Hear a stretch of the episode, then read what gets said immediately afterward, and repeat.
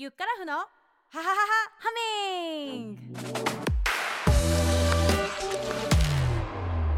シンガーソングライターボーカルコーチのユッカラフです。この番組は歌い方 Tips をもとにボイトレをしたり音楽カルチャーをお届けするポッドキャストです。歌が上手くなりたい音楽をもっと知りたい人に役立つ情報を毎週火曜日に配信しています。今回28回目の配信は米津玄師さんの感電の歌い方をご紹介します。そして後半のカルチャーコーナーではロンダ・バーン著書のザ・シークレットを紹介します。そして今回は先にお知らせさせてください。前回の配信でお伝えした音声 SNS クラブハウスとスタンド FM の今後の使い方について、えー、アナウンスしたいと思います。まずクラブハウスすでに、えー、招待されて使っている方も多いと思うんですけれどもクラブハウスは、えーと、平日の朝6時50分から7時の10分間に、えー、生でですね、えーと発声練習をみんなでやっています。はい。であとはねえ、ー、と金曜日の夜10時から、えー、カラオケスナックゆっかと題してですね、まあ、あのスナック店のママみたいな体で、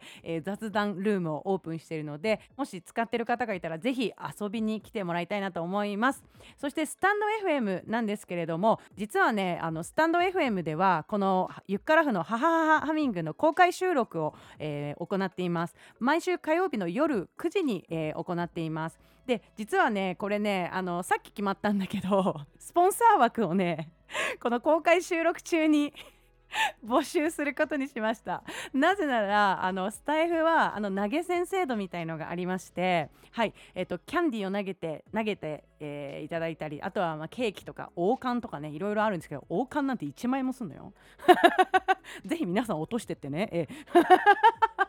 はい、えー、でねそれであのー、まあ投げ銭をしていただいたら、えー、このゆっからふのハハハハミングスポンサードバイ誰々っていう感じでお呼びさせていただきたいなと思っていますので何かあの会社の宣伝をしたいとか自分の SNS を宣伝したいっていう人がいたらぜひあの遊びに来て投げ銭をぶん投げてください私に。はい。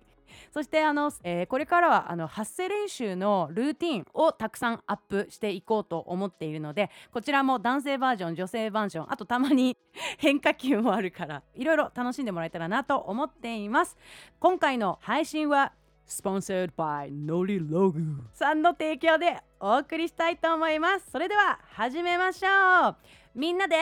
せーの。ゆっからふのハハハハハミン Sponsored by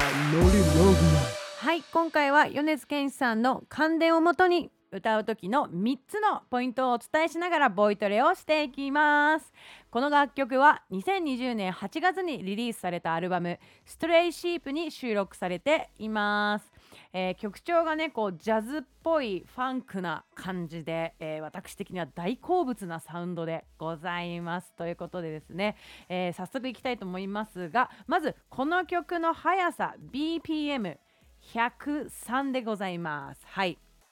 そして、えー、音域なんですけれども結構広いですよ。すごい低い、えっと、ラのシャープから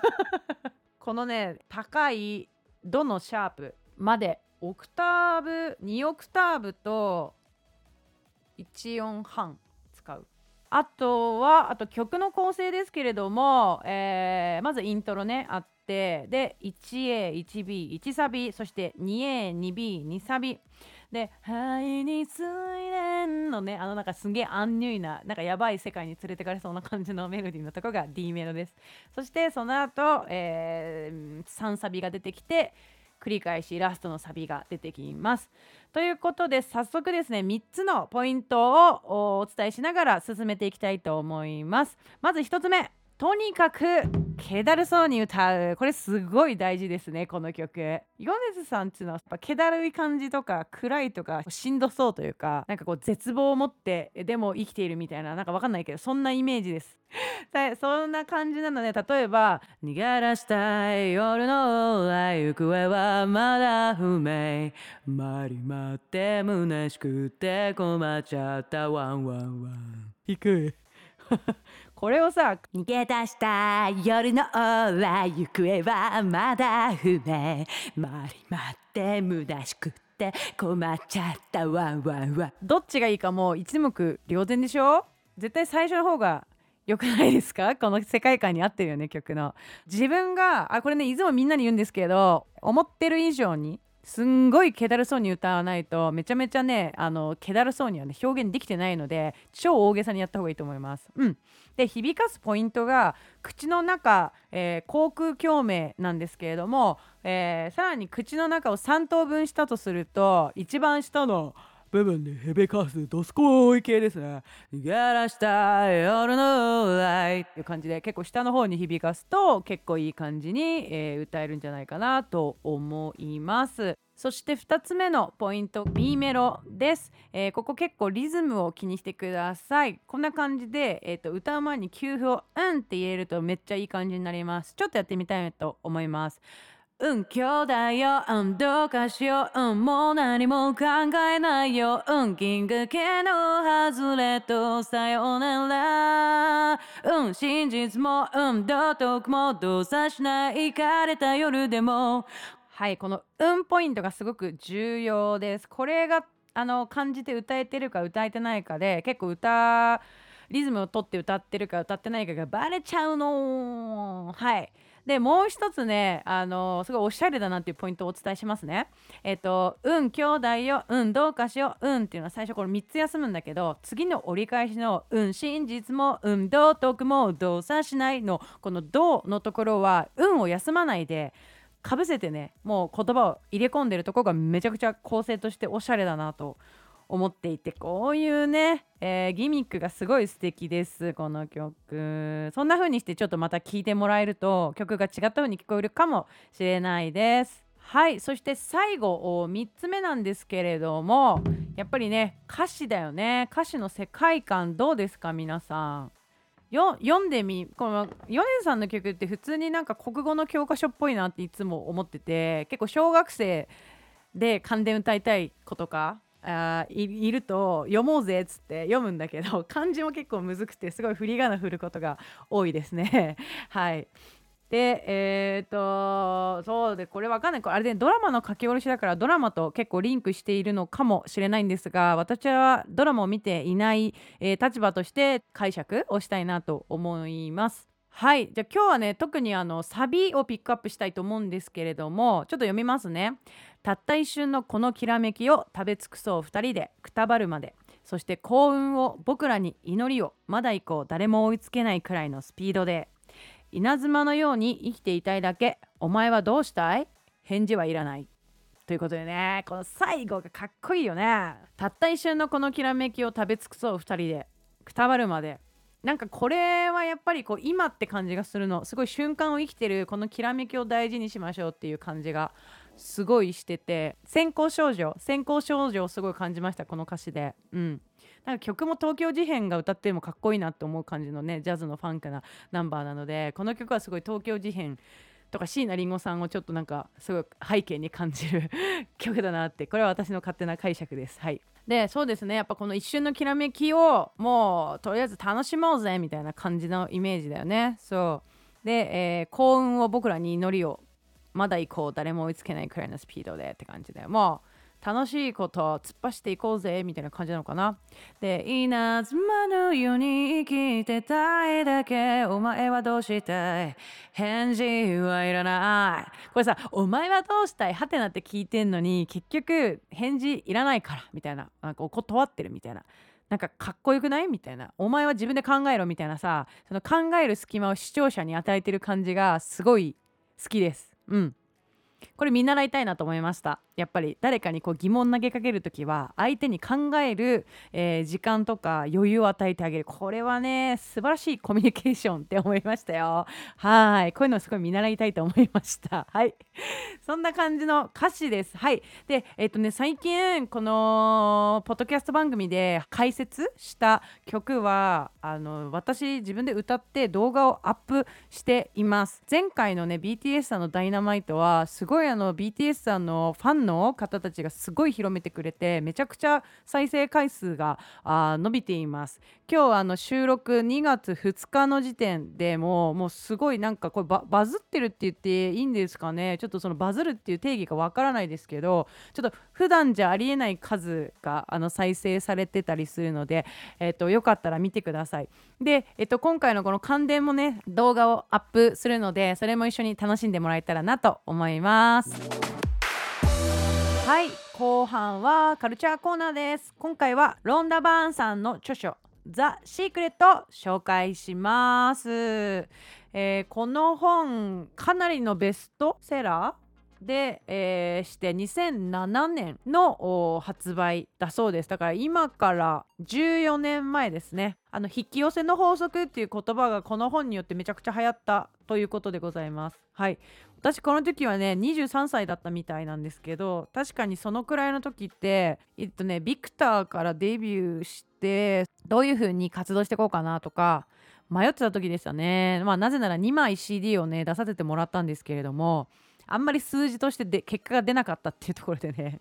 もうビクタークビになんじゃねえかなみたいな多分そういう感じの時期だったと思います。だからすごいこうこのあとあの普通に就職しようかなとかそういう風に迷ってた時期に多分出会ったんだと思います。はい。でこの本ねネットフリックスでえっとねなんだっけ普通にドキュメンタリーみたいなのもある。それ最近久々に見てそれで本思い出して今紹介してるんですけれどもなので本読むのが好きな人はね、えー、本から入っていただければいいと思いますし本が苦手な人は Netflix の動画とかあと多分 YouTube とかにもあると思うので見てもらったらなと思うんですが、まあ、どんな内容かというと自分が思ってることに意識集中してると、まあ、その願いがそのまま返ってきますよみたいな本ですね。はいすごい簡単に言ったけどあのアラジンと魔法のランプってあるじゃないですか。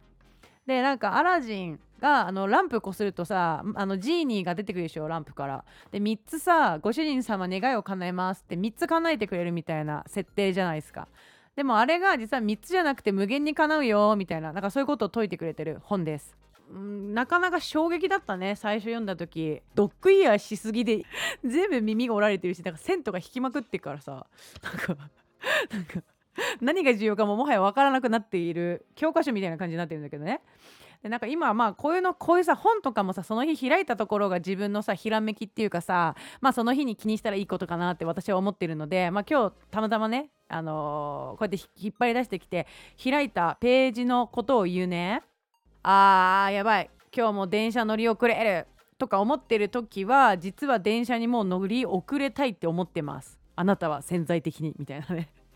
あとはうわあの人私の悪口。言ってんなみたいな。ってもし思ってたとしたらあのあの人に私悪口言われたいって思ってるみたいなね潜在的にはね。面白くない？真逆なの。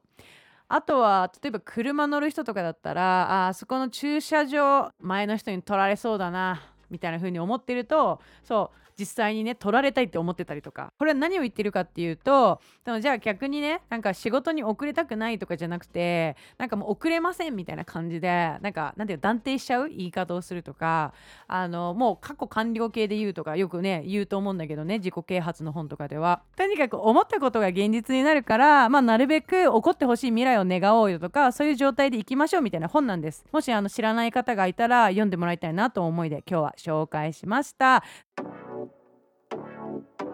はいということで28回目の配信いかがだったでしょうか、えー、今日ご紹介した米津玄師さんの関連の歌い方 Tips メモは、えー、番組説明欄に私の LINE 公式のリンクを貼っておくのでまずそこからお友達になって受け取ってください。